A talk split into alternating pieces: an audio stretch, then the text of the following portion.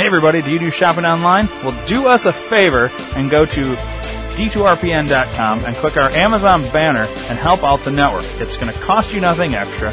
We get a percentage back from everything that you buy.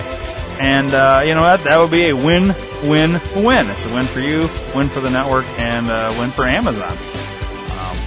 Great prices, everyday savings, and you get what you want, and you're helping us out.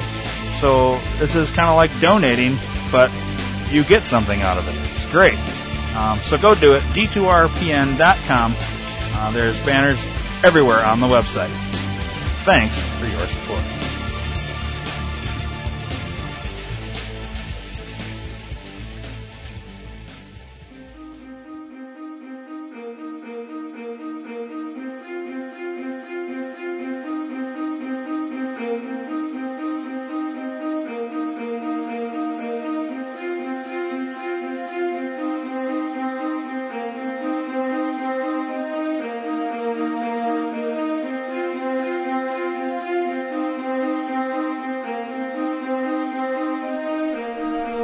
Dream to Reality Entertainment presents the Think Tank Podcast.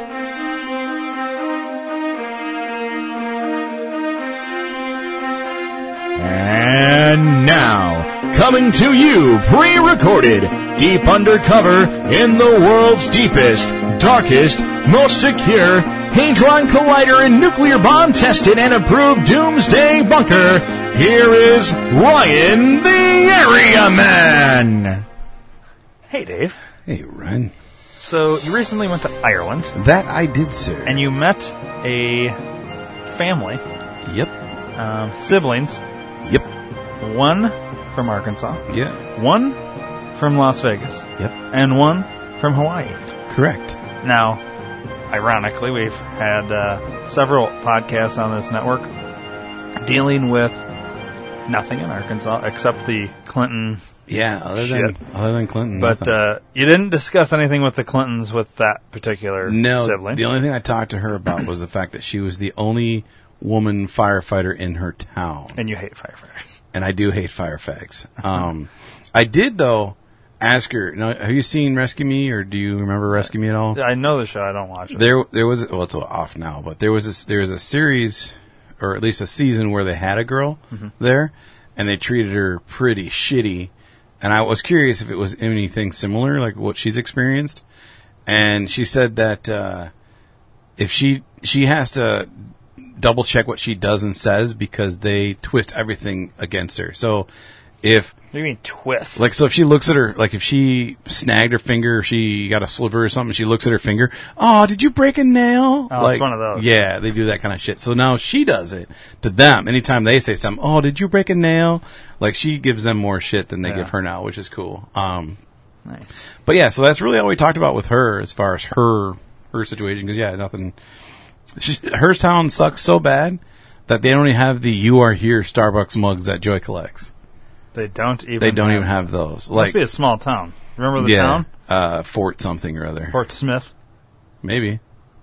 The town shouldn't be that small, though. Well, small enough that they don't have an Arkansas Starbucks mug. Fort Smith. I know Fort Smith, Arkansas. That's my grandparents. It was Fort something. Maybe you're related. I wonder if it is. I don't know. I doubt I'm related. That's odd when you showed me the picture. She doesn't look familiar. So maybe she's... I don't know.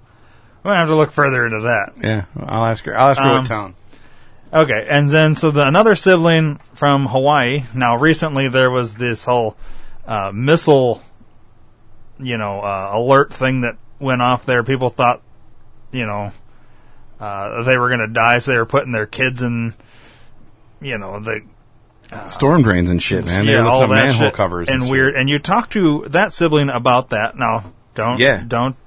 Just yet, because I want to set up the other sibling. I'm not gonna say nothing. And then the last sibling from Las Vegas, we had this October 1st mass shooting, whatever, and we all know that whole connection with me and all this. And you discussed that briefly with this person and got their side of the story. So what we're gonna start out with is these two incidences. I think we'll start with the Las Vegas. That's good, because that's how we started it in the first place. Then we'll head into the Hawaii thing, and then we have a little other piece that we're going to talk about Ireland related. So this is going to be a hodgepodge of a few different things. Coolness. So that's where we're set up with. So yeah. You discussed with this sibling that lives in Las Vegas the October 1st shooting. So what did she say? How this broke down was we were sitting at dinner at Guinness, actually, and before I was just like, hey, girls. I didn't know their names. All I knew was where they were from. And I was like, hey, before we go any further, what are your guys' names? And where are you from again? So she brought up Las Vegas. I'm like, oh, it's funny. We've spent a lot of time on Las Vegas. And she's like, what do you mean? I was like, we have a podcast, and we have a couple different shows. One show is called Think Tank, and it's all conspiracy-based type stuff. And we spent probably a good 10, 12 hours on the Las Vegas shooting. And she's like, oh, my God, that was horrible. And I'm like, so, you know, what do you know about it? Now, she wasn't at the concert, but she said she knows many people that were. She said that she knows the guy that jumped on top of the girl that got shot or something, or someone right next to him got shot in the head or something like that. She said that she knew a lot of people that were there that were affected by it, and that I don't believe it. I can't remember if she said that she didn't hear about the helicopters or not, but we kind of talked about it. But she really just said that it was weird, and Vegas is different ever since it happened. Yeah. I agree. When I was there, it was that's what you were different. Saying. Yeah. But yeah, other than the fact that she said she knew some of the key players of who, like witnesses and stuff that we had heard about, mm-hmm. She knew them or knew of them or something, which was kind of cool. She said she still doesn't know what really happened, and she would like to know. Everyone would like to know what really happened. We never will know. Yeah. You know, I told her that. I was like, well, we're never going to find out the real story because those that were key players that are not government officials are already dead or disappeared. You know, which means they're probably dead, right. Or at Guantanamo hanging out. You know, but yeah. So I mean, that conversation was kind of short, really. The longer one was actually the Hawaii thing. Right. Now I can't remember. Did we cover that on a previous episode? I don't know if we ever actually covered it or not. I don't think we did. I think we just talked about it when it happened, and that was it. I thought we did in one of the in like the part 2 of the. Hey guys, it's Tyler with Secure Team. I thought we covered it briefly. Maybe not though. We do so many. Did I watch that shit on my own? No, you watched it with me, so maybe we did cover it because this is where I heard about it. Was here.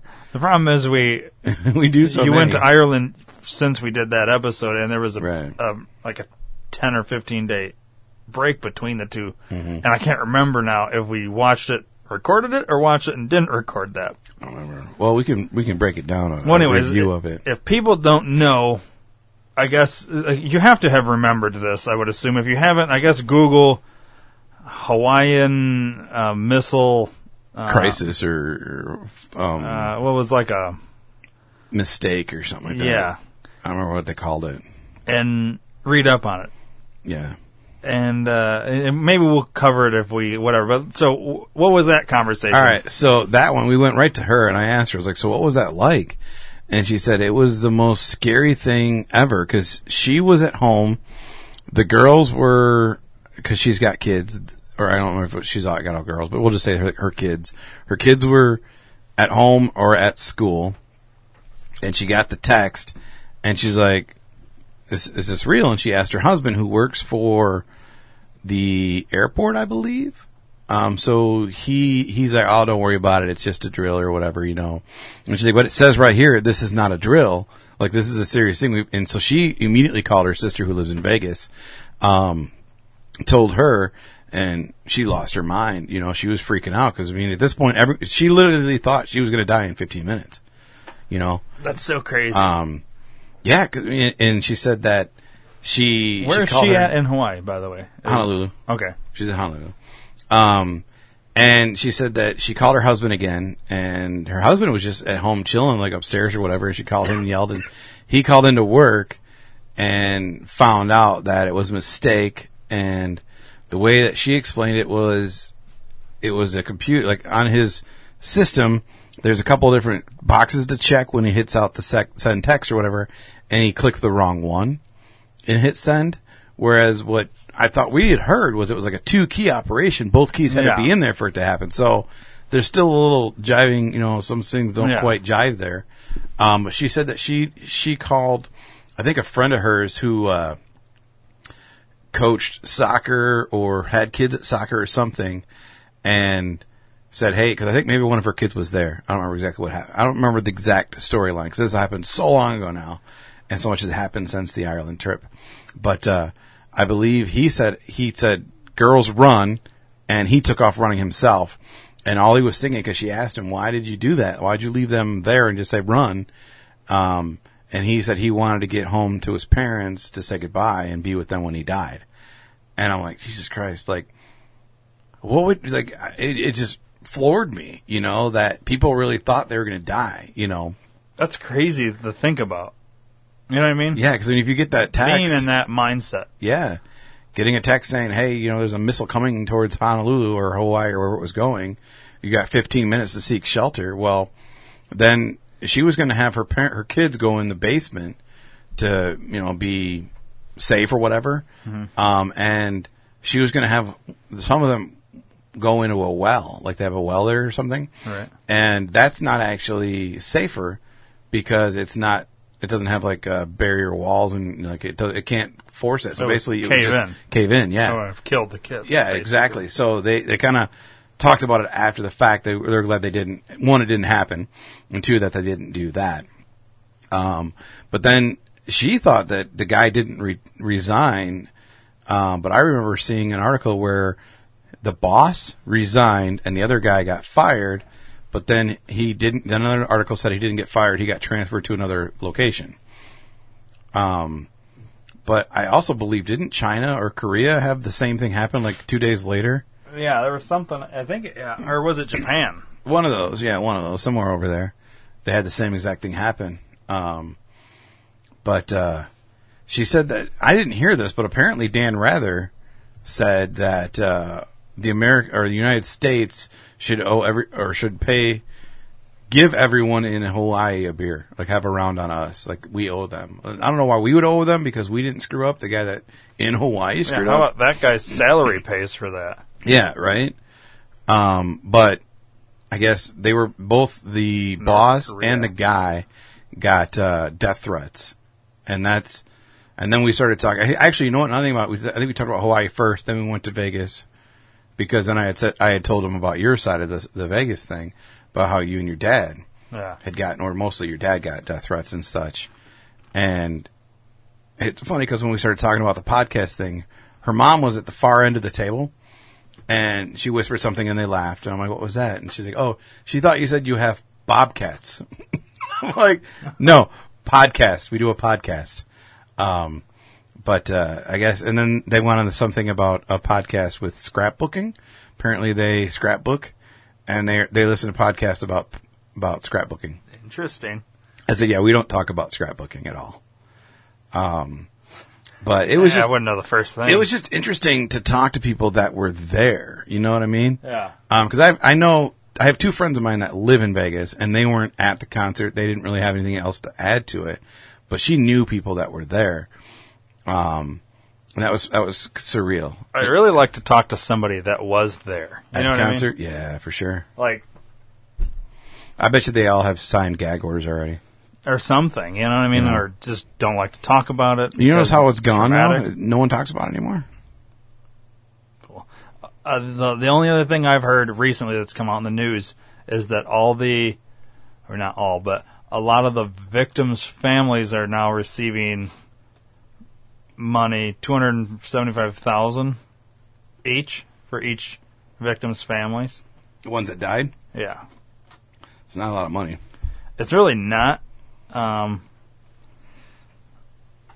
I do have more suspicions, but I'm saving it.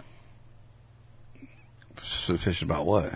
Well, I don't feel like we would have enough time to cover my newest thought and connection that I think I could make on the whole, like, what happened there. You got all the time in the world. Well, I know, but we wanted to do other things. Yeah, the next thing is this episode. Yeah, I mean, I'm pretty much spent on mine. That's why. Well, that's it. Yeah, I told you it was cool, but not a whole lot. Right. You know, I think they would be interested, or at least entertain the idea of doing an interview, like talking about it on the podcast. I think. Yeah. I think they would. Logistically. So where? Okay, so this the girl that lives in Vegas. Mm-hmm. Where was she when it all went down? She was obviously not on the strip. She was not at the concert. But she knows people there. Like how close were the people that she knows? Like best friends. I think brother of a sister. I think it's a mixture, of things. People that she knows specifically, like friendly. People that more acquaintance-wise, it could be a friend of a friend, a brother of a friend, or something like that. Yeah. So I think she knew a good 10 people. I think that were there. I wonder if of those, say 10 people, if she would be able to arrange through herself, possibly somebody to do an interview that was there or an actual witness to something. You know what I mean? I'm sure being on the strip that night or at that concert that survived. Right. I'd just be curious because I'd like to get a first-hand account. I mean, and not this bullshit we're spoon-fed by the news. Right. Yeah. I want to hear somebody that's been there. I'd be curious. That would be I think that would be an interesting interview, or at least to have them tell their what they saw, even if they didn't see. It can completely contradict all this other shit. I don't care. I would just want to hear somebody that's there. Mm-hmm. How is the, some of the questions would be like, how have the, like for one, tell us from before you started hearing shots, through hearing shots, how people reacted, literally walk us through their experience, where they went, what did they see, did they see this shit at Hooters, all these ambulances, did they see the people, where'd they go, where'd they hide, did they see any helicopters, how long did the shooting take place, Right. And then, like, how quick were FBI and shit on the scene investigating shit? What have they heard since? You know what I mean? Mm-hmm. All that. Like, I think it'd be interesting. I think I'll work on that. And then, as for the Hawaii thing, I don't know. I still, I wonder if that whole thing, I know they have this whole, this person fucked up, but I suspect and wonder if this was done as a test to see how people would react in a scenario like this, as another form of scene, it's a test thing, a false flag, I guess you could call it, to see how people would react to a crisis type thing. And because ultimately, if you go with the whole ruling elite and controlling people and all this, you would want to know how people are going to react if some crazy shit went down like this. Right. So how would people react in one of these scenarios? Well, now they can see. A lot of people helped each other. Mm-hmm. They don't want that. They want division. They want looting and all that. Yeah. I think if you're going with the evil elite and all this, they want that. They want the fucking chaos. So now it makes you wonder, all right, so what are they going to do to make sure chaos ensues as opposed to people helping each other? Right. When they think they've only got 15 minutes to live. She also said that on their news, they showed people that were actually at the Pearl Harbor exhibit at the time that the thing came through. Oh, that would be fucked up. Yeah. And she said people were panicking there because they were stuck in the Pearl Harbor thing, And she said that they showed their face. Like, I don't know how they showed facial expressions. I don't know if there's cameras in there because I've never been there. But they said they showed it on the news, people getting how they reacted, and everyone cried and dropped to their knees and prayed and shit. And I'm like, wow, that's crazy. Because you're just there paying your tribute to fucking Pearl Harbor, and then bam, hey, by the way, we're gonna be attacked again, and you're there. You're there. Like, I couldn't imagine. It's gotta be surreal. Yeah, I couldn't even imagine, dude. I couldn't imagine getting something saying, this shit's about to happen. You have literally 15 minutes before it's going to hit. Seek shelter. This is not a drill. Mm-hmm. And say, for instance, I have kids. I'm 40 minutes away from my kids. There's no way. Right. You know what I mean? Or if you, let's say you're not in the hit zone, but they are. Right. Think about that, dude. The problem I have with the whole thing is we have fleets and shit all over the seas. Why wouldn't we have shot that down beforehand? Why would we have not gotten to it before it was 15 minutes away? Whistle. Or was there? That's what I'm saying. And what if they did shoot it down? Yeah. That's the thing. Like, but see, there's no, according to all the shit that I've seen, is there was no actual missile. It was a fuck-up. Mm-hmm. But was that a cover? Or was it... So this is one of those situations where, was it exactly what they said it was? Was it a false flag trial run, to see how people... A drill, almost. Mm. Or was there an actual missile and they got it, and then they didn't want people to think that they... They don't want people to know that there was an actual missile shot at us, so they... just said, oh, it was a fucking error. Mm-hmm. You know what I mean? To not, to kind of relieve, because otherwise people think, oh, fuck, somebody's actually shooting missiles at us. Mm-hmm. And then what's also suspect about this is literally like the next day or 2 days later, whatever it was, another one happens. And I think it was North Korea. Yeah, and that who supposedly sent the first missile to us was from North Korea? Was it? I don't remember. Another false alarm issued about a North Korean missile launch. So yeah, North Korea is the one supposedly shooting off these missiles or whatever. What was the other? Oh shit, I don't remember. I swear it was Japan.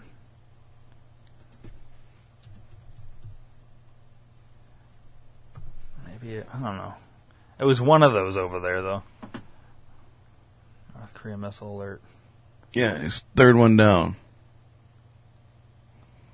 Yeah. Japan also sends out, then retracts a false missile warning. And that was on January 16th. So when was ours? January 13th. So 3 days later. Yeah.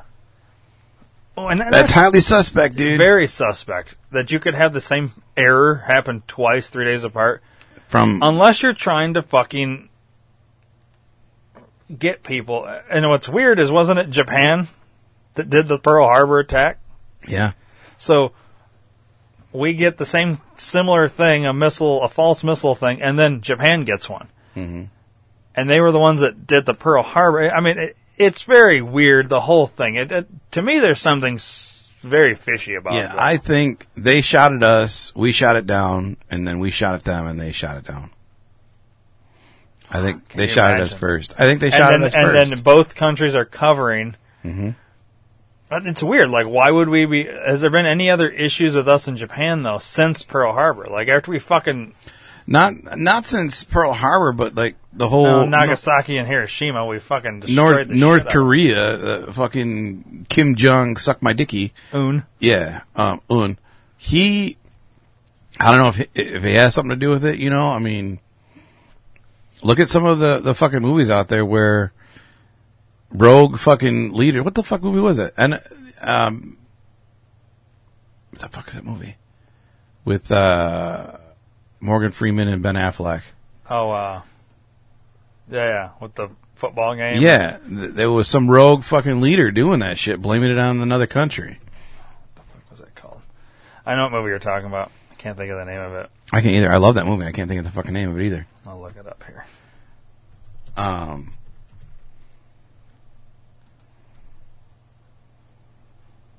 It was like, I keep thinking Die Another Day. I know that wasn't it, though. No.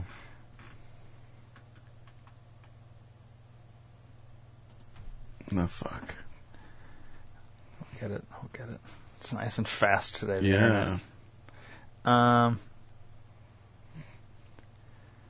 Anyways, what were you saying? While I pull up this. So, what if it was his people fucking starting shit, just to start shit? Sending them both directions? Yeah. Oh, you never... Well, not both directions, but, you know, trying to, like, maybe start a war between the two. Right.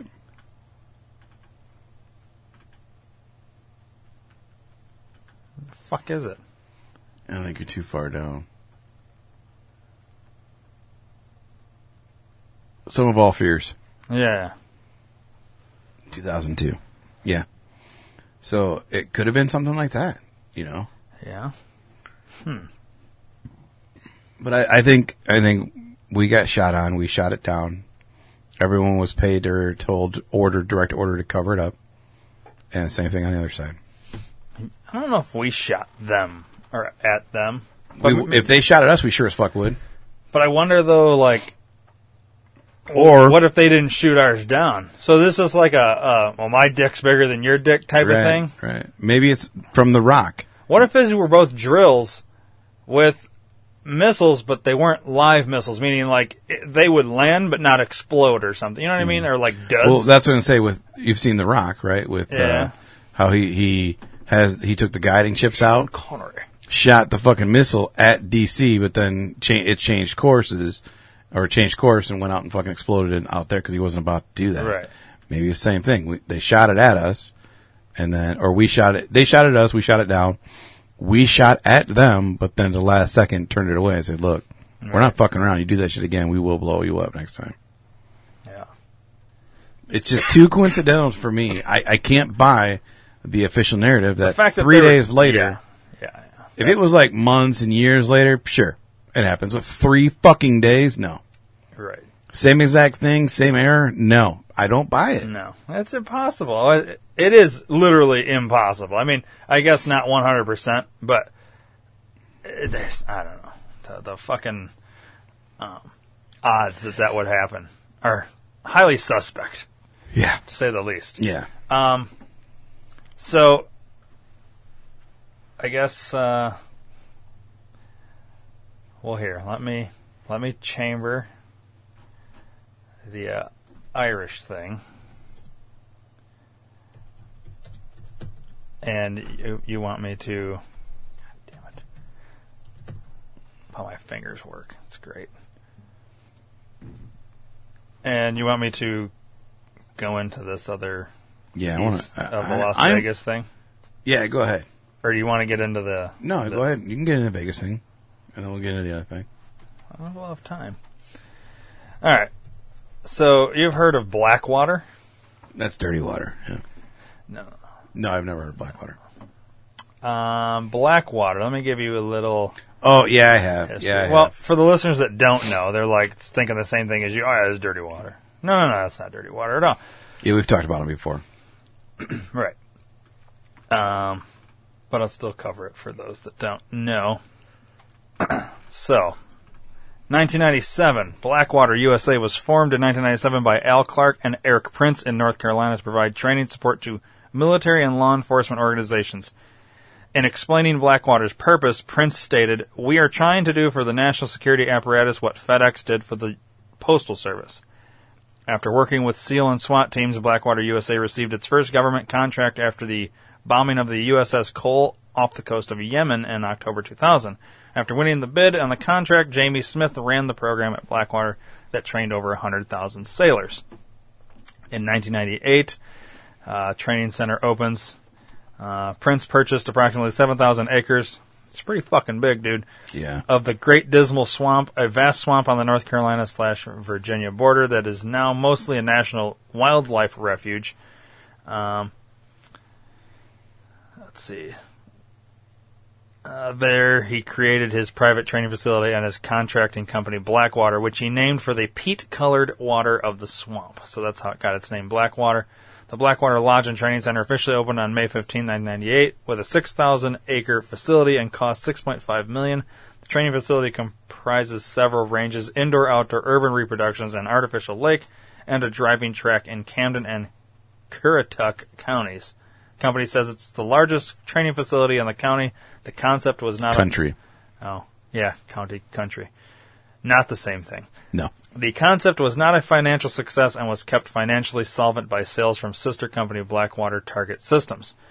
From 2002 to 2007, Blackwater Security Company.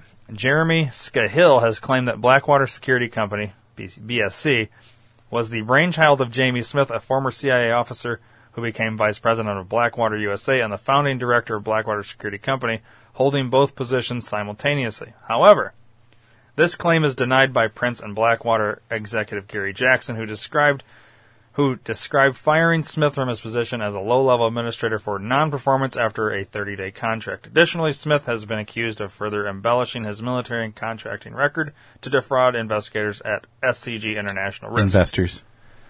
What'd I say? Investigators. Oh, investors. You know, I saw investors and administrator right above it, and I was combining the two and created my own word. No, investigator's a word. I know, but I know, dude. Not from those two words do you get that word. No. From 2003 to 2006. You're probably wondering, what does this have to do with anything? Well, I need to set this up because it's all... I'm going to try and connect it all, okay? 2003 to 2006, first contracts. BSC's first assignment was to provide 20 men with top-secret clearance to protect the CIA headquarters and another base that was responsible for hunting Osama bin Laden. Blackwater was one of several private security firms employed following the U.S. invasion of Afghanistan. BSC was originally formed as a Delaware LLC and was one of over 60 private security firms employed during the Iraq War to guard officials and installations, train Iraq's new army and police, and provide other support for coalition forces. Smith left Blackwater to start his own firm, SCG International Risk, in 2003.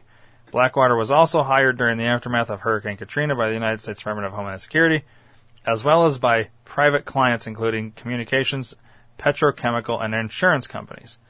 Overall, the company received over $1 billion in U.S. government contracts. That's a lot of fucking money. Yeah, it is. The company consisted of 9 divisions and a subsidiary, Blackwater Vehicles. Okay. In August 2003, Blackwater received its first Iraq contract, a $21 million contract for a personal security detachment and 2 helicopters for Paul Bremer, head of the U.S. occupation in Iraq.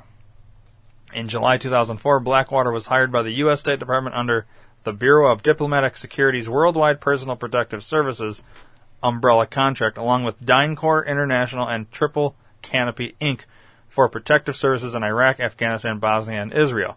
The contract applied for 2 years and expired on June 6, 2006. It authorized 482 personnel, and Blackwater received $488 million for its work. It's damn near $1 million per person. Yeah, it's awesome. If you were working there. Mm-hmm. Obviously, they each probably didn't get $1 million per person, but it's a lot of fucking money, dude. Yeah, no. On September 1st, 2005, following Hurricane Katrina, Blackwater dispatched a rescue team and helicopter free of charge to support relief operations. Following that, it was reported that the company also acted as law enforcement in the disaster-stricken areas, such as securing neighborhoods and confronting criminals. Blackwater moved about 200 personnel into the area impacted by Hurricane Katrina, most of whom, 164 employees, were working under a contract with the Department of Homeland Security to protect government facilities, but the company held contracts with private clients as well. Overall, Blackwater had a visible and financially lucrative presence in the immediate aftermath of Hurricane Katrina, as the use of the company contractors cost U.S. taxpayers $240,000 a day. Wow. Doesn't that infuriate you? In May 2006, the U.S. State Department awarded WPPS-2, the successors to its previous diplomatic security contract. Under this contract, the State Department awarded Blackwater, along with Triple Canopy and DynCorp, a contract for diplomatic security in Iraq. Under this contract, Blackwater is authorized to have 1,020 staff in Iraq. Blackwater's responsibilities include the United States Embassy in Iraq.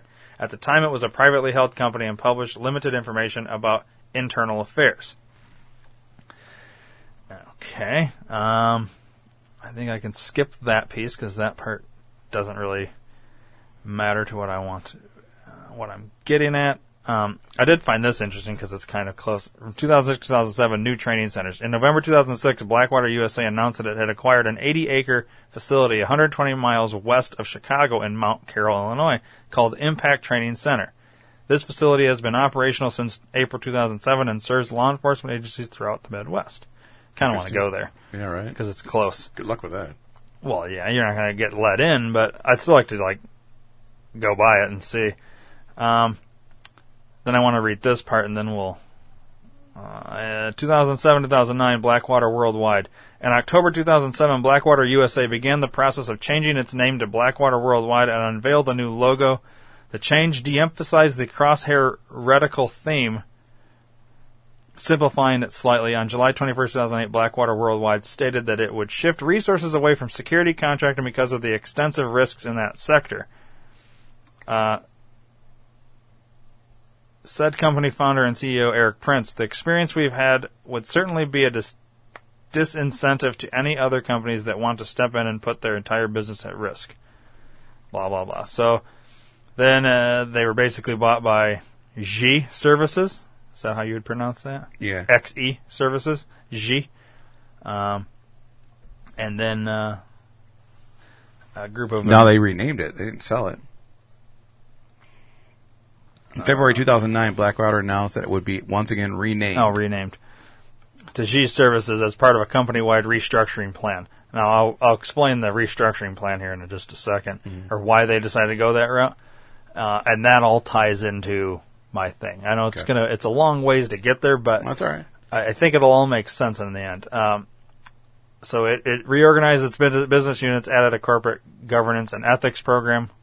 That's very key. It didn't have an ethics program initially, and that'll all be part of this whole thing. And established an independent committee of outside experts to supervise compliance structures. So Eric Prince, announced his resignation as CEO on March 2nd, 2009. He remained as chairman of the board, but was no longer involved in day-to-day operations.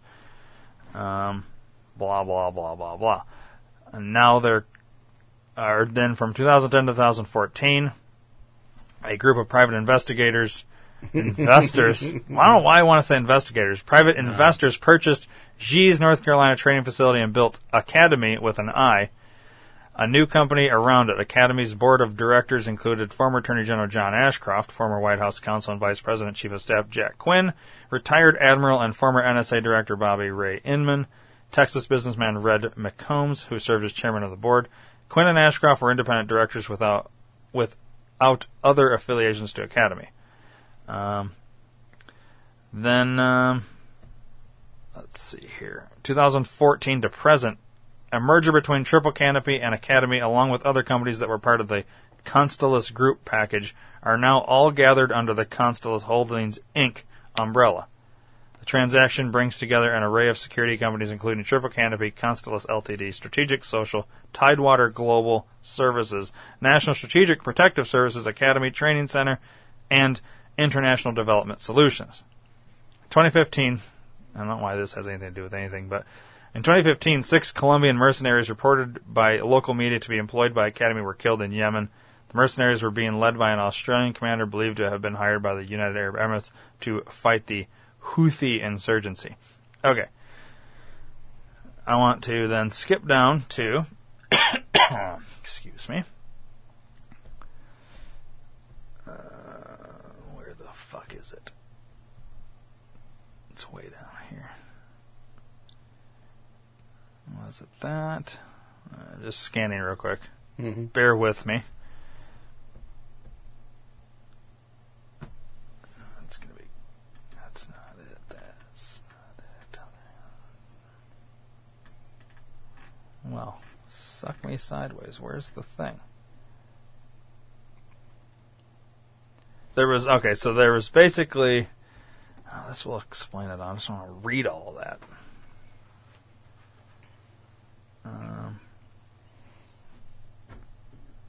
Where the hell is the thing that...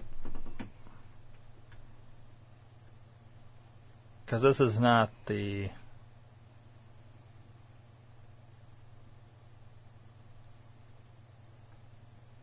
Oh, God. This is the part that I hate. Yeah. Because, most people would edit this shit out, but I don't edit, so... I'm not going to. You're just going to have to bear with me. These are not the things that I... There's one incident I want to read for everybody, because I think it'll sum it up quicker than me trying to fucking bumble my way through explaining it. But all right, so I'm just going to pull up a different fucking thing that will explain this particular...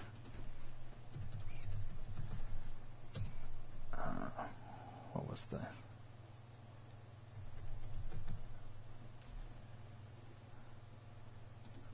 This one. For some reason, this wasn't on that website that we were just on. Surprise. Stupid, right?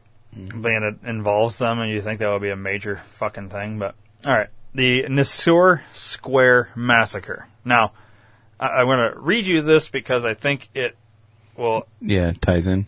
Envelop the whole thing that will all tie into ultimately what I'm getting at, which I will explain once I've set the back story for everybody. That's fine. September 16, 2007, employees of Blackwater Security Consulting, a private military company, shot Iraqi civilians, killing 17 and injuring 20 in Nisour Square, Baghdad while escorting a U.S. embassy convoy. The killings outraged Iraqis and strained relations between Iraq and the United States. In 2014, 4 Blackwater employees were tried and convicted in U.S. federal court, 1 of murder and the other 3 of manslaughter and firearms charges. Blackwater guards claim that the convoy was ambushed and that they fired at the attackers in defense of the convoy. The Iraqi government and Iraqi police investigator Faris Sadi Abdul stated that the killings were unprovoked. The next day, Blackwater Worldwide's license to operate in Iraq was temporarily revoked. The U.S. State Department has said that innocent life was lost, and according to Washington Post, a military report appeared to corroborate the Iraqi government's contention that Blackwater was at fault. The Iraqi government vowed to punish Blackwater. The incident sparked at least 5 investigations, including 1 from the Federal Bureau of Investigation. The FBI investigation found that of the 17 Iraqis killed by the guards, at least 14 were shot without cause. Let's see here.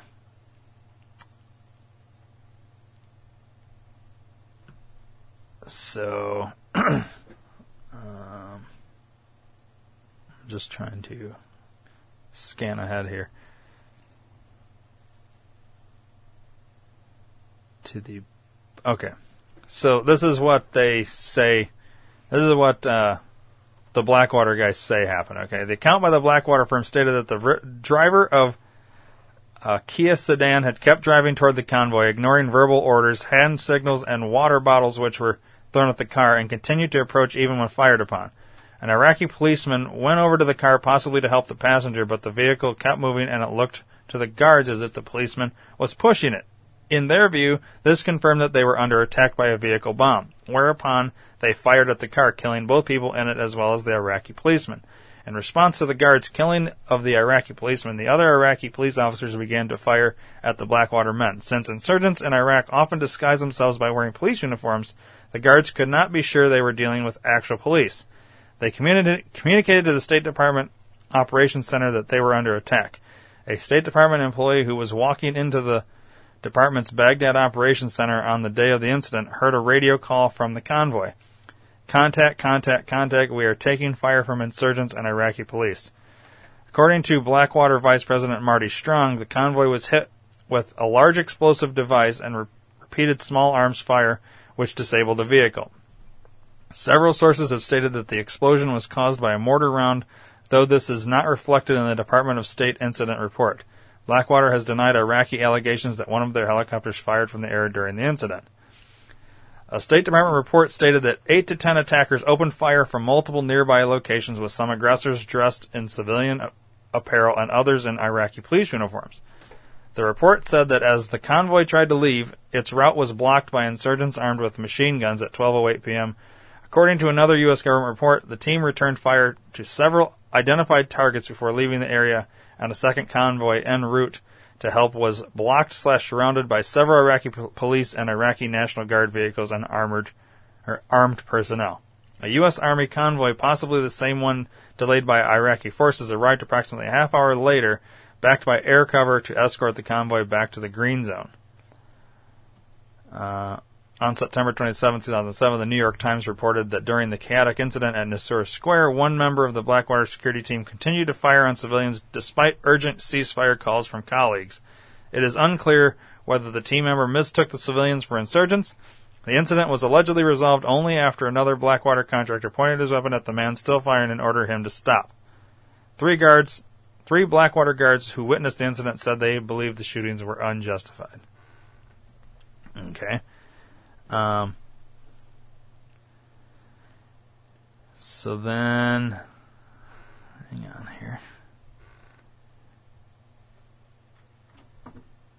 So basically, the piece of all this, I'm reading a book on Blackwater, okay? So the piece that is missing from all this that I can see initially, so I was thinking it would be in here, but it's not, is that Blackwater had the ability to basically do whatever they wanted. Okay, so they were given a type of security clearance and go ahead to protect their assets, meaning like U.S. ambassadors, right, CIA officials, whatever, from the United States while they were over there. Because you got to remember, this was right in the middle of the war on terror and all this shit. Okay. Their goal was they were to protect these people, whoever it was they were transporting or protecting, by any means necessary. Right. Now, there was numerous incidents where they had gotten supposed firefights with Iraqis, killing tons of people. All these incidents. Every time it happened, like the next night or that night after an incident, like the Iraqi people would show up, they'd be investigating, they would want to press charges on these people, that these Blackwater employees that were shooting or killed all these people, and they were nowhere to be found after that because they had come in and taken these Blackwater employees and gotten them the fuck out of the country. Mm-hmm. Well, naturally you'd say, well, press charges against them. Well, then the United States State Department would say, you know, according to the report that we've received from Blackwater, that they were fired on first. It was basically they had State Department cover. So, and the Iraqi people kept saying all these incidents were unprovoked. Blackwater was saying that's not true. We were being fired upon, whatever. Not once did they ever have an asset they were protecting hurt, killed, anything. Mm-hmm. They protected them. So this incident goes down. This was, what, 2007? Yeah. You have two sides of the story, obviously. It comes to find out when they get statements from all the Blackwater employees that were at this thing.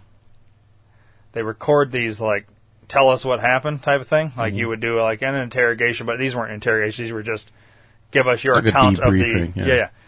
At the beginning of each one of these debriefings, I guess what we'll call it, they were read like this, like, you know, you read your rights. They were read something to the effect of, anything you say in this debriefing cannot be used against you in the court of law, will not be used against you in the court of law. Basically, like, you can admit to completely blowing the shit out of everybody with completely unprovoked, you're good to go. Doesn't matter because you're not, it's never going to be held against you. And so it kind of sets them above the law. Right. All right. So now eventually they, family members of the victims that were, you know what I mean? So victims, mm-hmm. family members eventually sued Blackwater, and that's how guys ended up getting, you know, charged and prison time and all this shit. But initially, and for all these other incidences, they were basically got off scot-free with no whatever. Anyways, the major point here is, so you have these former, because a lot of these guys come from the military, former Marines, whatever, Navy SEALs, shit like that. Special ops, yeah. Yeah. Then they get out of that and they go private. This is a private company who bids on a contract, so they're kind of above the law. Doesn't matter. They have these skills that are like insane. You know what I mean? Like these are crazy skills. These types of like operations they were doing over there. It's very clear. It's very documented that they just spray into a crowd and kill whoever. Right. Okay. Now, through all this lawsuit and all this shit, they changed their name, rebranded, you know, tried to take a different appearance in the public eye, and, you know, Blackwater's hopefully just gets forgotten about. Now, let's fast forward to, we have all these, like, the Orlando shooting. Mm-hmm. We have Sandy Hook. We have the Las Vegas thing. We have this most recent Parkland school shooting, which we'll cover another thing. Mm-hmm. You have all these incidences, and I know I'm forgetting a shit ton of them because there's been so many. Right. Well, you got Aurora, Colorado. Well, that one... Yeah, I mean, we could even count that one because there's so much question about all of these. So picture all these false flag type incidences. Now, we've been told it's always a lone gunman, all this shit. But now take what we've talked about in all the past Las Vegas episodes. There's guys on top of that trailer. There's supposed guys dressed as guards on the ground. There's helicopters. There's all this shit. And shootings all down the fucking strip and all this shit. Could it not be a Blackwater-type team behind this? Mm-hmm. Wouldn't that make the most sense, too? No. They're being extracted through helicopters. There's... So now you say, well, why would Americans that are part of this shoot on Americans? And I say, well, why would they shoot on Iraqis? I mean, they have no fucking reason to shoot at these people. They can make up whatever bullshit excuse they want. Ultimately, they're doing it for money. They got to do the private sector to shoot at people. Okay, but now it's also a worldwide company, which means you're not only recruiting Americans. You could recruit from, say, Iran, Afghanistan, Yemen, other, and you can train these people. I mean, you could get Russians, you could get Germans, whoever the fuck. So, go with me now, because this is all suspect, and none of this is proven. This is just me theorizing, okay? Let's say, instead of having your American version of current-day Blackwater, whatever the fuck you want to call the company, it doesn't even have to be, this could be one we've never even heard of. Right. So, but think Blackwater in general. Right. A worldwide company, you're using, say, a handful of Bosnians, all right? You get your Bosnian team. You don't use your American team. You use your Bosnian team. You bring them into the United States. You tell them, this is your goal. We're going to pay you X amount of dollars on this contract, and your mission is to create chaos within this sector here of Las Vegas. There's going to be a concert. You're going to shoot upon these people, and your goal is just to shoot upon these people. That is the end game. Shoot upon them and be invisible. And get the fuck out of it. Exactly. Mm-hmm. You do this, you get the money, and yada, whatever. All right, so now you have Bosnians, let's just say hypothetically for this scenario, come in. We're now not shooting on America. We don't have Americans shooting Americans. We have Bosnians shooting Americans. Mm-hmm. So now there's no question here. We don't really have, because maybe as an American, let's say you were part of this Blackwater, Black Op team, whatever, you wouldn't want to shoot your own people, but you might be willing to shoot a country you don't agree with or like. You know what I mean? Because you're doing it for the money, and this is why these American guys part of this Blackwater team were okay shooting Iraqis, because maybe you have a vendetta with the Iraqis. You're at war with the Iraqis. Right. Well, let's just say for this scenario, the Bosnians dislike Americans, so it's okay that we're shooting Americans, innocent Americans. Mm-hmm. It's okay. We can justify it because we're getting paid. All right. So let's say this happens. They carry out this attack in Las Vegas. They get out, whatever. You have a patsy who is put in place in the Stephen Paddock character, and then you flood the news with all this other bullshit about, all these other conspiracies with, whatever. Ultimately, Hillary comes out the next day and says gun control. It's all about the gun control. Not even the next day. It was the same day. Well, it was the next day. I thought it was like 15 minutes after it happened. No. It was the next day. It was October 2nd. Okay. Because this happened at 10 o'clock at night on October 1st. The next day at like whatever time in the morning, she's... Oh, posted on Twitter. So soon. It was really quick. It was within hours. Mm-hmm. All right. It's too quick to, you know what I mean? Why you got to push your gun control so fast? You know what I mean? Mm-hmm. That was one thing that made it very suspect to me. Anyways, so Hillary does her little thing. So you can kind of pull that there's something hokey about this whole thing because she has to push it so fast. Mm-hmm. You know what I mean? You wouldn't do that because you don't know that, you know what I mean? Like, you shouldn't come out with your fucking... Anyways, the whole Hillary thing. Hillary's a key piece to this, because Blackwater, you think in 2007, we're talking Bush era, war on terror and all this. Blackwater was originally created and started up under and initially funded, helped along, whatever, during the... Bill Clinton era in presidency. Okay? Gotcha. So it was started in Clinton's time, mm-hmm. Bill Clinton's time. Does this whole thing during Bush's time. Now, the Democrats are, you know, attacked Blackwater and you know, they did one of these hearings, kind of like they did with Hillary with the whole mm-hmm. Benghazi thing, like, mm-hmm. you know, held her feet to the fire and made her answer a bunch of questions, all that. Well, they did the same thing with Eric Prince and the Blackwater incident after this Nisour Square shit, okay? And the Democrats are all like, oh, you know, you guys have, you're operating without any, you know, you have no, you're not answering anybody. Yeah, you no recourse, yeah. Yeah. Except for, there was one Democrat that went up there and he had been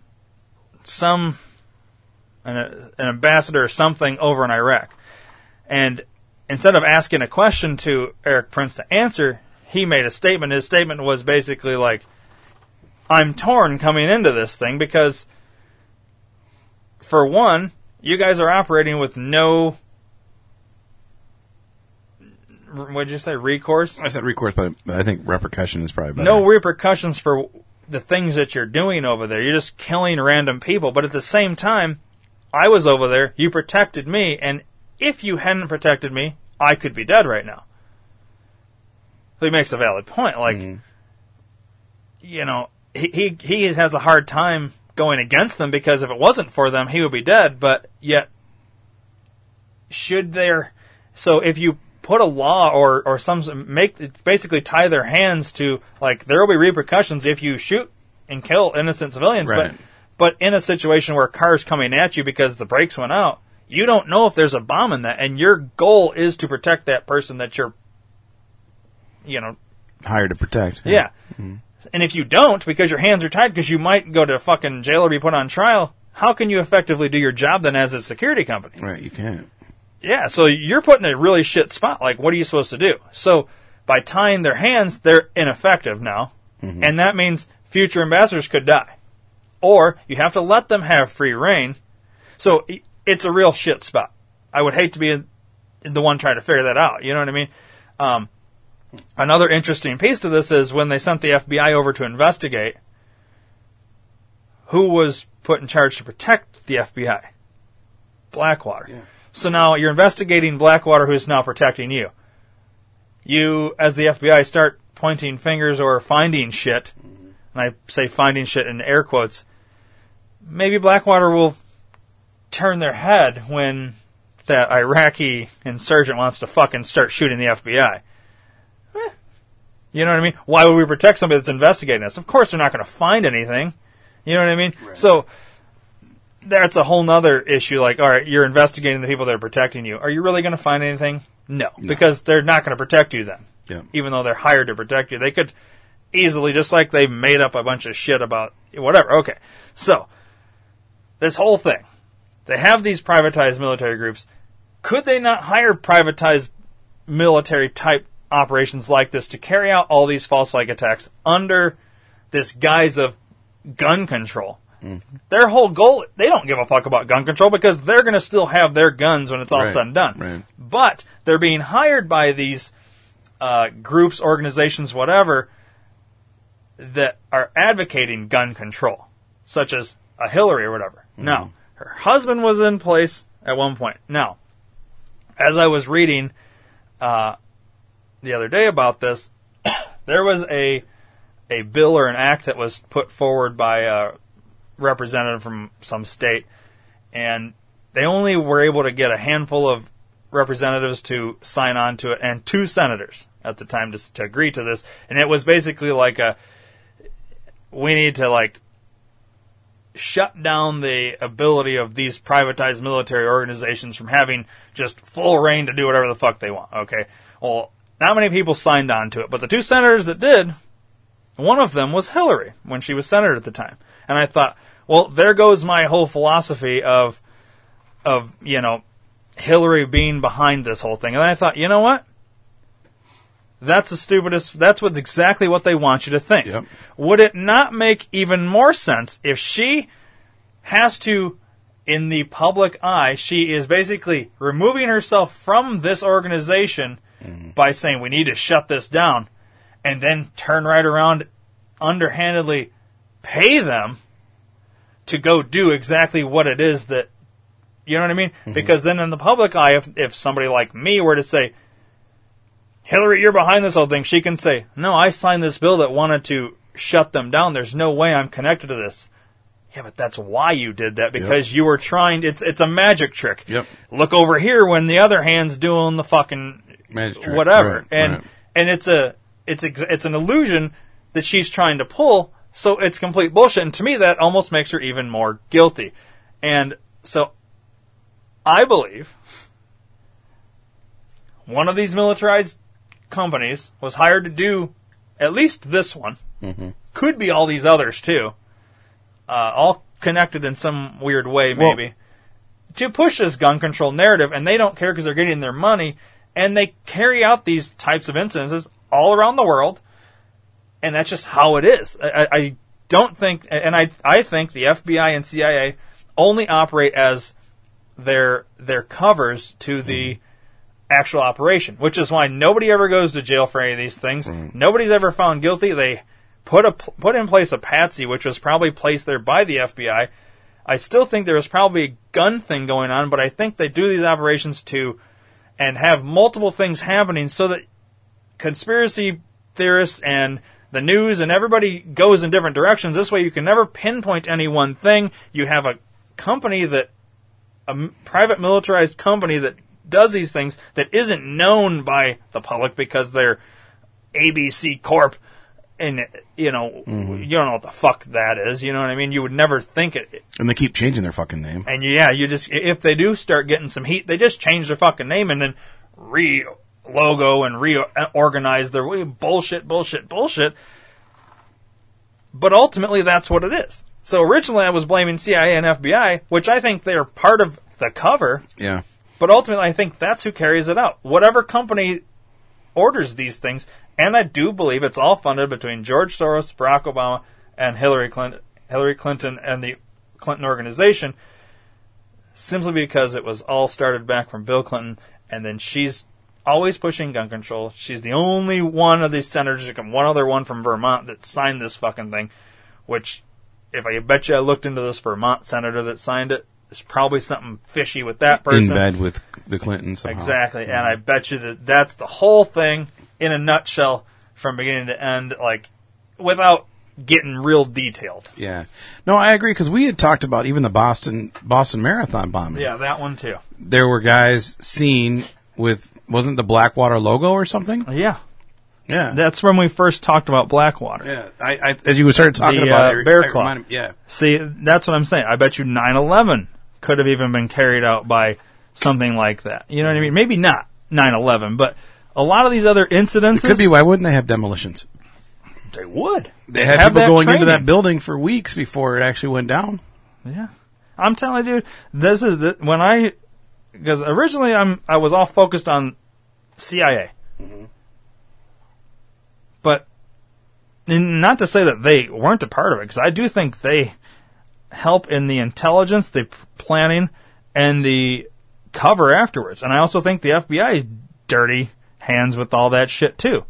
But I ultimately think people that work for the FBI, people that work for the CIA, if they're actually caught, they are held at a different level when it comes to U.S. law than, say, like I said, for this incident, the Vegas thing, Bosnians that are hired by this private organization brought in to carry out this attack, but also have like the Blackwater guys in Iraq had State Department cover and said nothing they say will be used against them, even though they were eventually sued, and it was. Right. But initially for several other things that had happened in Iraq for 6 or whatever years they had been operating freely. They had killed a shit ton of people, all supposedly unprovoked. They were all covered. They kept saying, no, they didn't do anything wrong, whatever. And through this privatized company, these other guys are protected, which is why, so they carry out this thing and whisked out in the middle of the night out of the country. You'll never catch them. You'll never know who it was. You know what I mean? The money's already been paid, and it's funneled through Clinton Foundation or something like that. Mm-hmm. George Soros funds how many foundations and shit like that? I mean, all these motherfuckers have foundations that they fucking funnel their money through. Launder money through them. Yeah. It's ridiculous. You could easily pay one of these things, follow the money trail, but you'd have to know where to start to find the fucking money trail. Mm-hmm. You'd have to figure out the company. It's hard to do, dude. This is all done so well. And then when they force out all these other nonsensical theories or actual things that have happened, like Stephen Paddock was probably working with the FBI selling guns to ISIS. You add that piece into this whole thing, dude, I'm telling you, I really think this is where it gets, like, I think I'm getting hotter in whatever. Yeah, no, I could be wrong, but no, it's plausible. I mean, look at all the military vehicles that they have, and that one company we looked at, they had secret helicopters that were quiet and stuff like that. So why not, dude? Yeah, it makes sense to me. I think that's what it was. I think this private militarized company carried this thing out. Mm-hmm. They were paid, so they don't have any care. You know what I mean? And it was a precise thing. They knew that they were just supposed to shoot for a certain amount of time, from time A to time B, mm-hmm. and they get the fuck out of Dodge. Yeah, it disappeared. You have a team of however many people in helicopters on the ground, all creating chaos in every direction. All this shit, plus shit down further down the thing. Mm-hmm. I think it all makes sense. I mean, and I used Bosnians in this, which it may not have been. It probably was not. Right. But if you used, say, that could have been African, could be Yemen, right. Honestly, Iraqis, it could have been Americans shooting on Americans. It could be.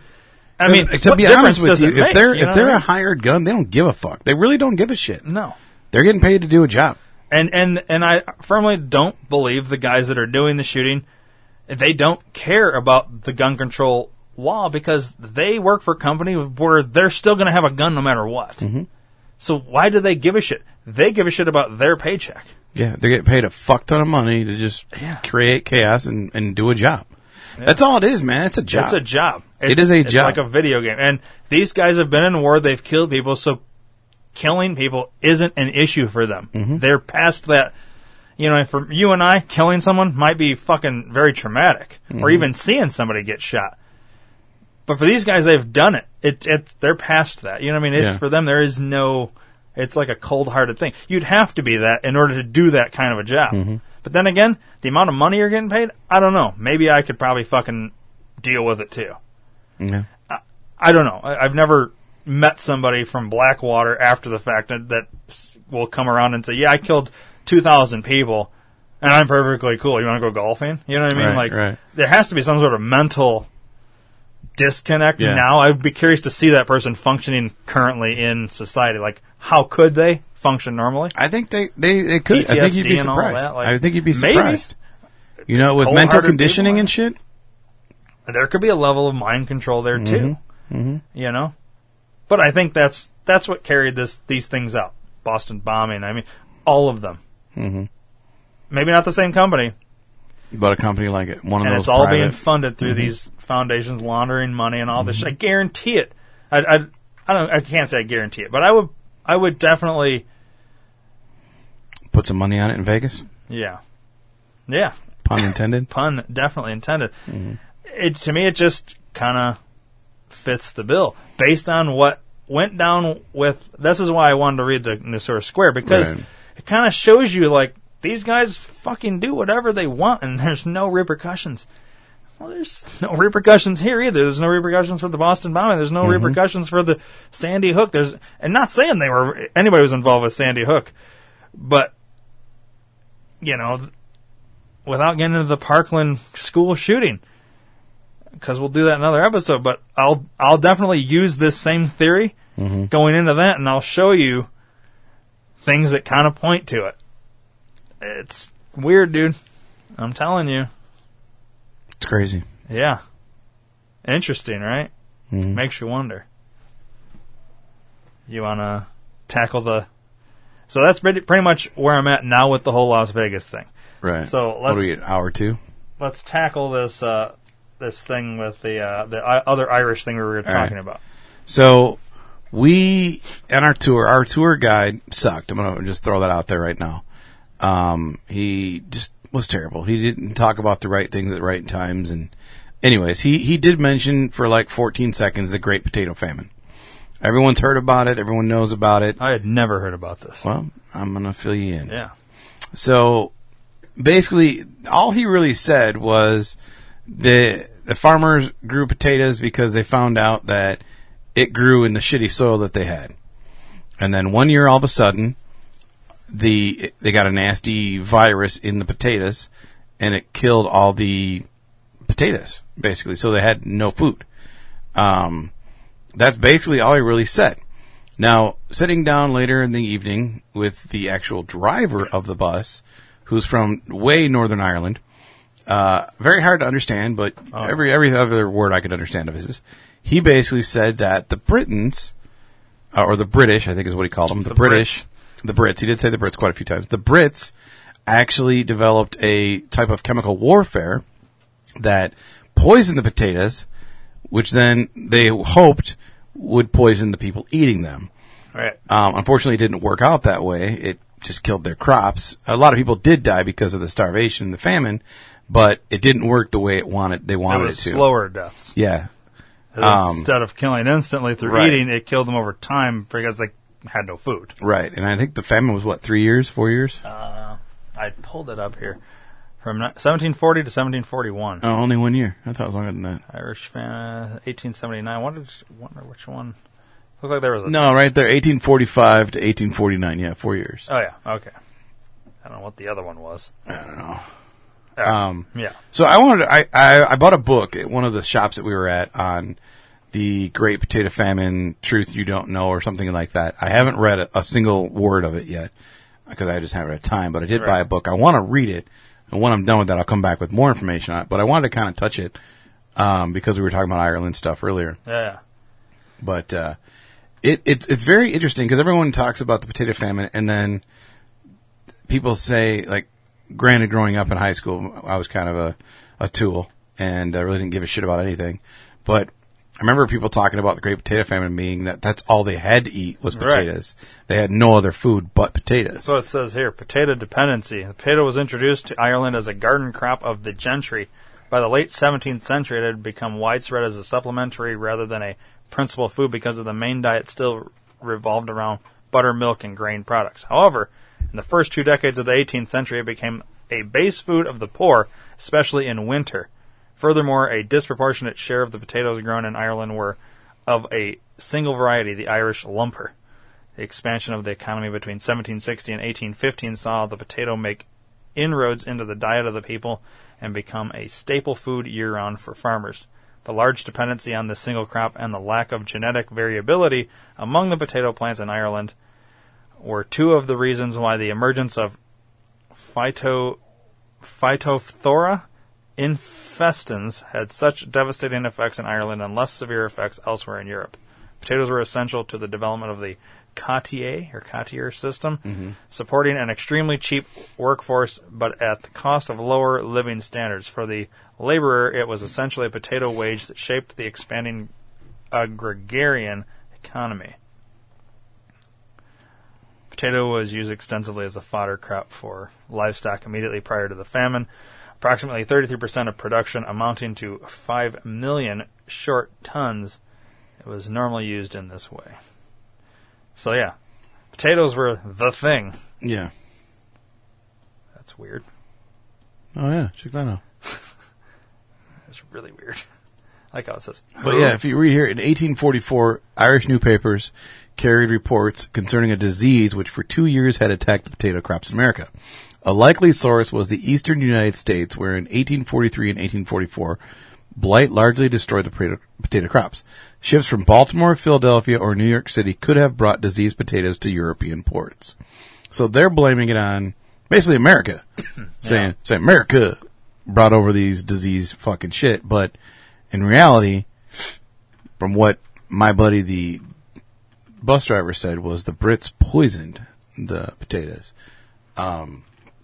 So I wanted to talk about it on here because that's a pretty big conspiracy if you think about it. Yeah. Especially now with Brexit going on. You know, they're trying to get rid of, you know, Britain's trying to get out of there.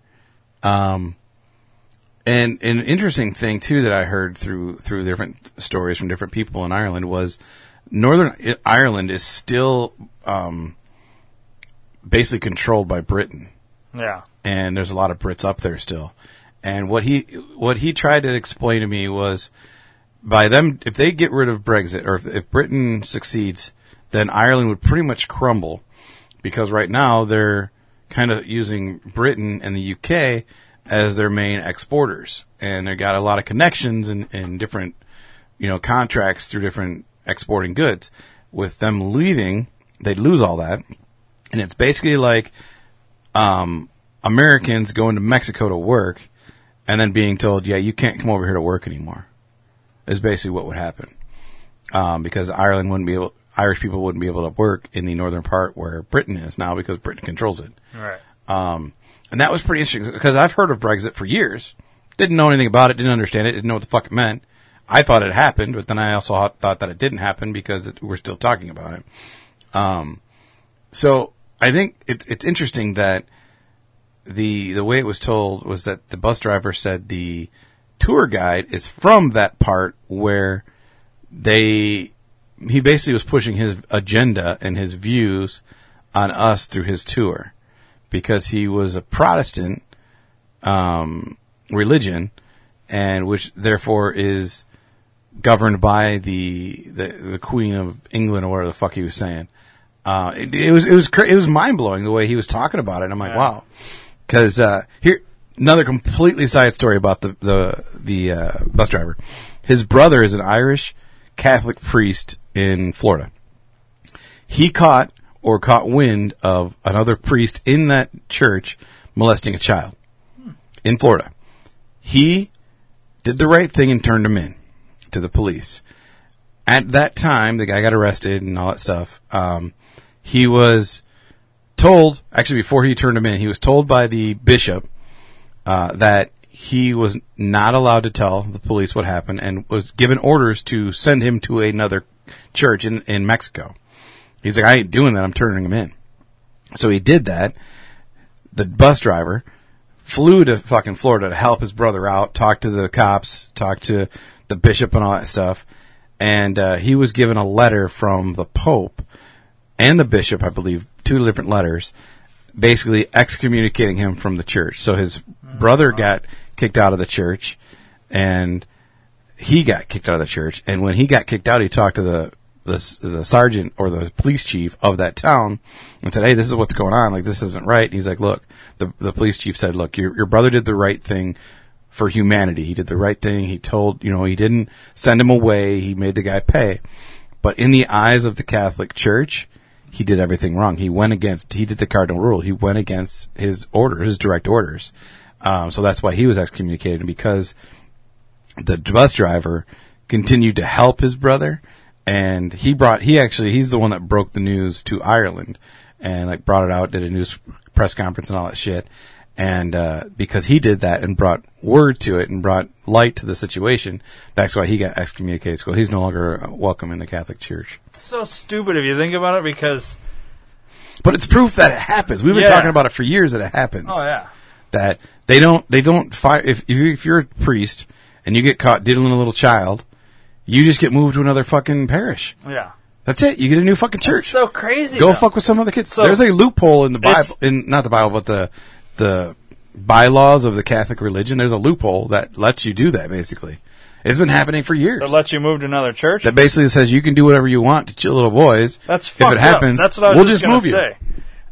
It's against the church's rule to turn these motherfuckers in, but it's completely cool that you go fuck a little kid. No, that is not cool. You know I know. That is. And what does that tell you? That religion is the most corrupt fucking religion in the fucking world. Let's go a step further in fucked upness. All right, so it's okay for a priest to diddle a little child. Boy, it's always boys. You know, it's never really. I mean, not always. 99% of the time it's boys. Sometimes it's girls. It's okay for that to happen, but it's not okay to be gay. Right. What the fuck? Yeah. You know what I mean? Not that I'm gay, but I'm just saying. I'm pro-choice. You do what the fuck you want. As long as you're not doing it in front of me, you're not hitting on me, we're cool. But It's okay. So is it in a roundabout way actually the Catholic priests in the Catholic diocese saying that it's okay to be gay? Because a priest diddling a little boy is pretty fucking gay. So is it only okay to be gay if you're a priest and a little child? Pedophile? What the fuck? None of it's okay. I agree. It is a corrupt fucking organization. And since you're talking about all that... Looking for it? No. Literally a day ago, or 2 days ago, like recently, like in the last couple of days, there's a... What the fuck? A male prostitute, a male escort or whatever, yeah, who had been like... had all these like priests and shit real close to the Vatican, like cardinals and all this shit. I was trying to find like a good article to read on this real quick. But he's got all this like proof that these priests and shit are contacting him, this gay prostitute, for like orgies and sex and all this shit. And he's got like all this proof that will completely fucking destroy their whole way of like, you know, hiding this, basically. You know what I mean? Right. I'm trying to find... I wonder which one I should click on. A lot of these... I don't like clicking on here. Well, let's just go with this. Some of these are... I don't like reading from certain websites because they're like fake news and shit, so, you know, I don't want to... But we'll go off of... yeah, that's a good site. So, as soon as it's done loading here... Get rid of that in the meantime. Get rid of that. Let me get rid of that. So more to come on the Great Potato Famine as I read that book. Yeah, we'll do a full thing like once you've, you know, read it and taken your notes and all that. All right. So basically, the headline here is 40 gay priests outed to Vatican by male prostitute. Priest using social media to find male lovers. It's fucked up. A dossier has been delivered to officials at the Vatican, replete with screenshots of messages and even explicit photos from Grindr, Tinder, and any number of social media platforms where Catholic priests plan their homosexual... What is that? Dalliances. Oh, there isn't either, yeah. Let's see. I wonder how long this video is. 10 minutes. If you are receiving this transmission, you are the resistance. Just curious to see what they say about it here. All right, welcome back, ladies and gentlemen, to The War Room on InfoWars Network here. Hopefully you're watching on InfoWars.com/show. Maybe you're watching on one of our various YouTube channels because, as you may know, if you watch any of these programs, we are being squeezed at every point by YouTube and other major tech companies Spies. Who don't like what we have to say or that we can say it without oversight by some large corporations such as themselves. But that's what we do here, and if you like that we do that, please, please, please do go to Infowars.com or InfowarsStore.com and purchase some of the products. We have Supermail and Superfront of the War of Independence that's being waged now. So it was 10 minutes, but really it's only 4 minutes of what we want to talk about. On various fronts across the globe. And so first we'll start at that distant land of China. China is told to follow the leader Xi Jinping in thought, word, and deed. The Chinese premier Li Keqiang has kicked off a potentially momentous political summit in Beijing by instructing the Communist Party officials to, quote, uphold the primacy of President. All right, so we're 6 minutes in when I jump, isn't it? Well, that's what I was watching old videos of Alex yesterday, and there's a great video of him from the 90s when he went to go renew his driver's license. Yes, where he's and they went to take his thumbprint. And he goes, "No, I'm not going to do it." He goes, "No, you're going to be taking." The last 2 minutes. Those are given to the Vatican. 8 minutes in now. This is a 1,200-page memo. Here we go. A memo, a dossier, if you will. The Nunes 4-page memo is pretty damning. I cannot imagine. 12. Of course. 1,200 pages about gay priests. Yeah. 40 actively gay priests. Well, not just about them, but photos of their Grindr accounts. Oh, yeah. From Telegram, Facebook, from WhatsApp, a male escort. From a male escort who had previously brought attention to some pretty bad things. And he says, you know, none of them are suspected of pedophilia or sexual offenses. These aren't crimes, but they are sins, which it's might be convenient. I don't know. What do you think? What do you think the odds are that the Pope just, you know, avoids this whole thing by just coming out and saying? Oh my God. It's really frustrating. I think they might do what they've done in other cases. They'll just shuffle the people around. Oh, you're not going to be here in Vatican City anymore. There you go. I love the internet.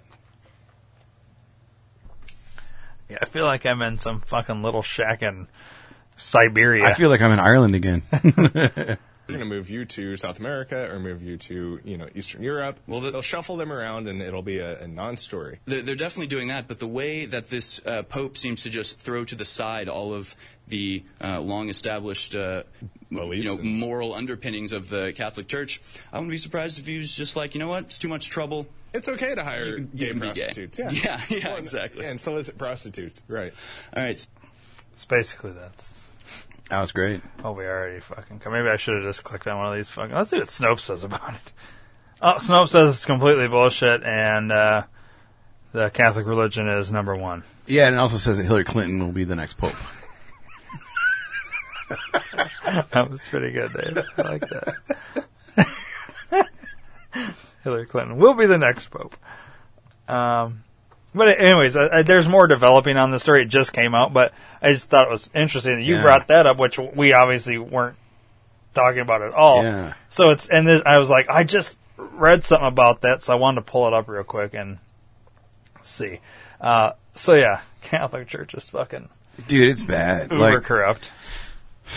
I was a fucking altar boy growing up. I never had anything weird happen, you know. I would have thought I would have because I always drank the wine when I wasn't supposed to. You know, like the communal wine and shit. I always drank that shit. But yeah, I never had any issue. I hated Catholic Church. Like, I actually hated going there and hated having to serve, but my mom made me, you know. Yeah, that's... It is. It's so corrupt and fucked up, man. It needs to be shut the fuck down. It's like, big business, man.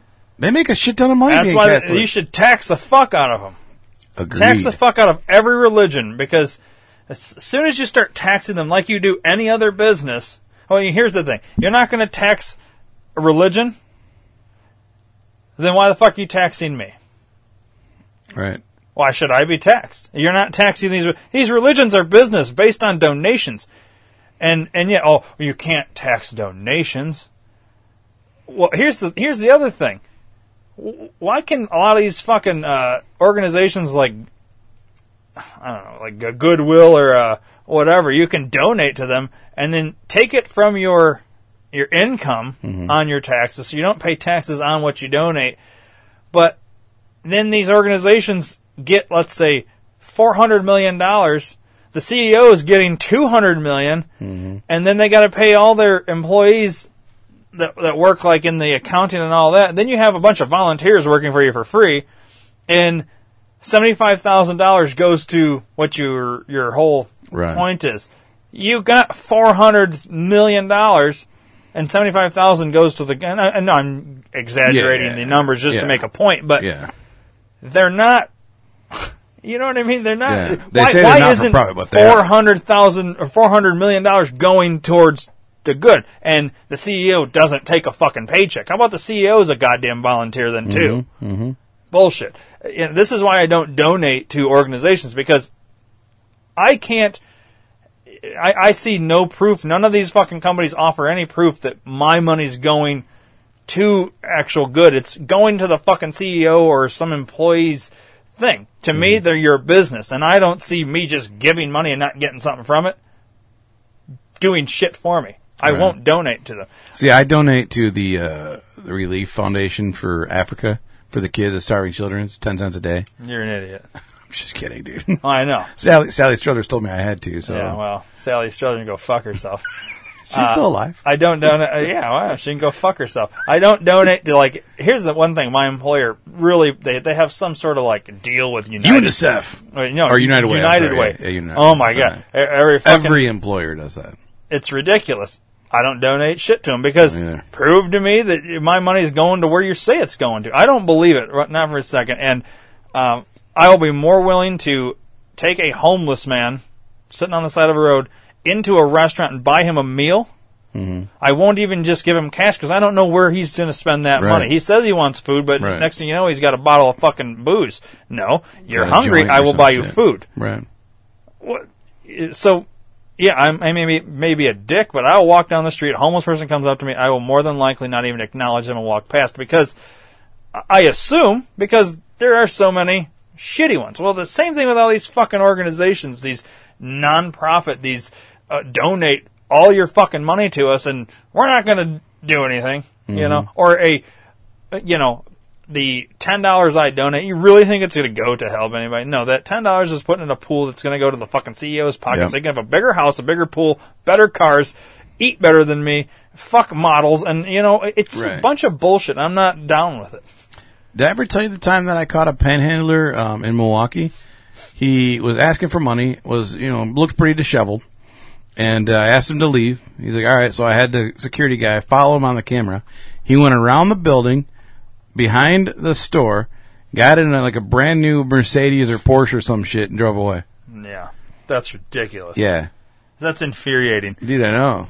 They've there's been other ones in other cities like New York and shit where they've had they see these guys panhandle and they actually followed them as they left their post, and they're garbage bag outfit, and they would follow them 8 blocks away. They'd get to a parking lot, take off their garbage bag, have a fucking suit on, and get into a goddamn Lamborghini and drive away. It's these motherfuckers are making a shit ton of money off of donations, and they're pretending like they're homeless.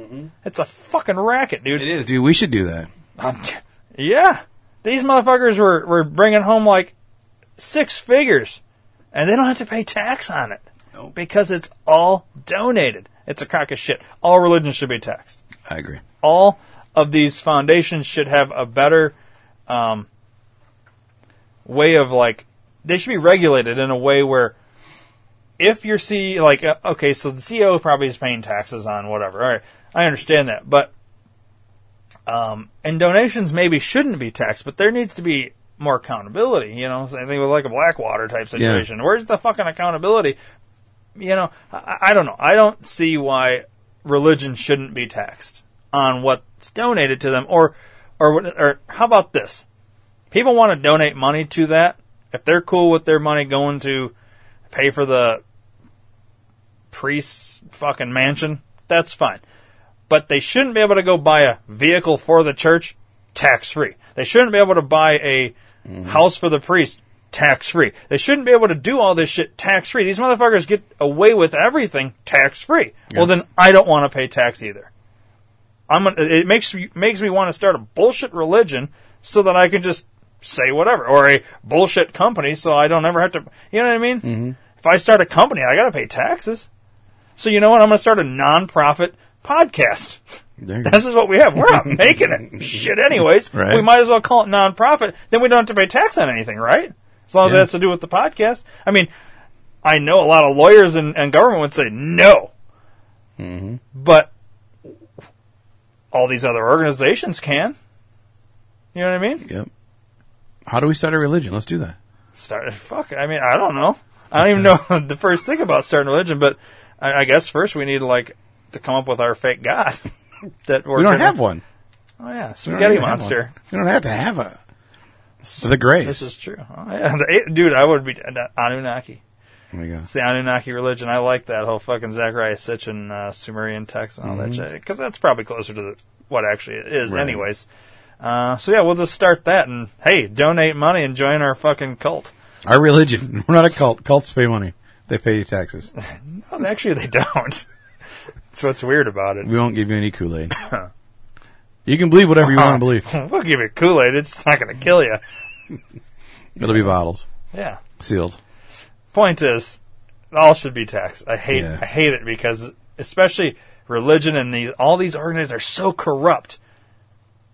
And that's really the basis of this episode, kind of, with the whole Blackwater thing and it's all corrupt. Everything's so goddamn corrupt. It's all based on money. Yeah. Power corrupts. Absolutely. It's frustrating, but it is. I don't know. So basically, Dave's going to read that book. We're going to do a full thing once he's read the book on the Great Famine Conspiracy of Ireland and like I always say, as more information comes out about Vegas, we'll update. But that's where I'm at now. I think I'm the closest that I've been in kind of tying it all together. Like, I'm still no further in naming people or a company, but I think I've got the right privatized you're on the right path. Thing. And then the Hawaiian missile thing, who fuck knows what's going on with all that. Very suspect either way. And, that pretty much sums it up, doesn't it? Good episode. I like this one. It's fun. All right, buddy.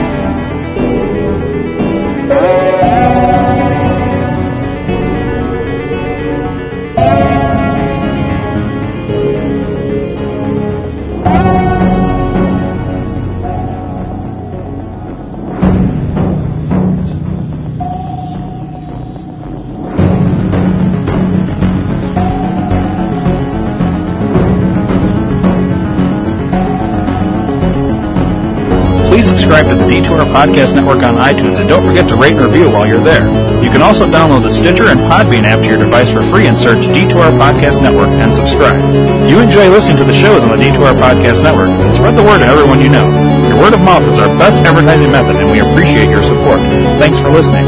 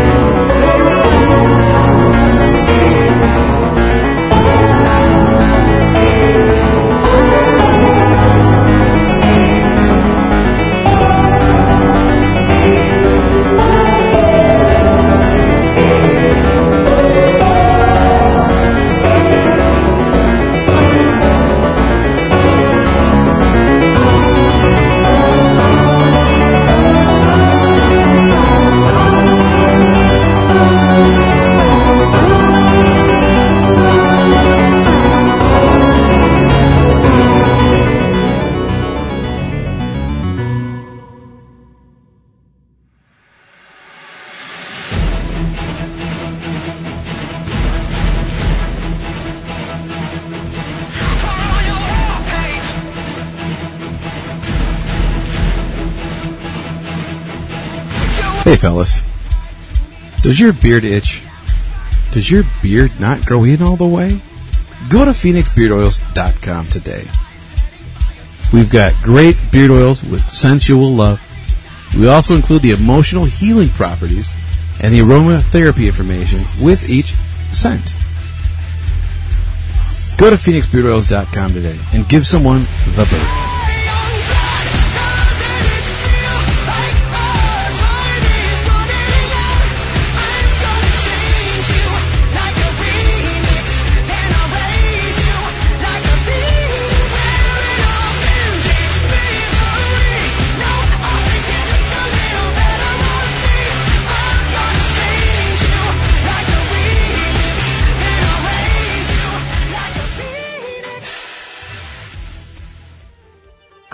D2R Podcast Network Hotline, USA Chat 311. That's 872-242-8311.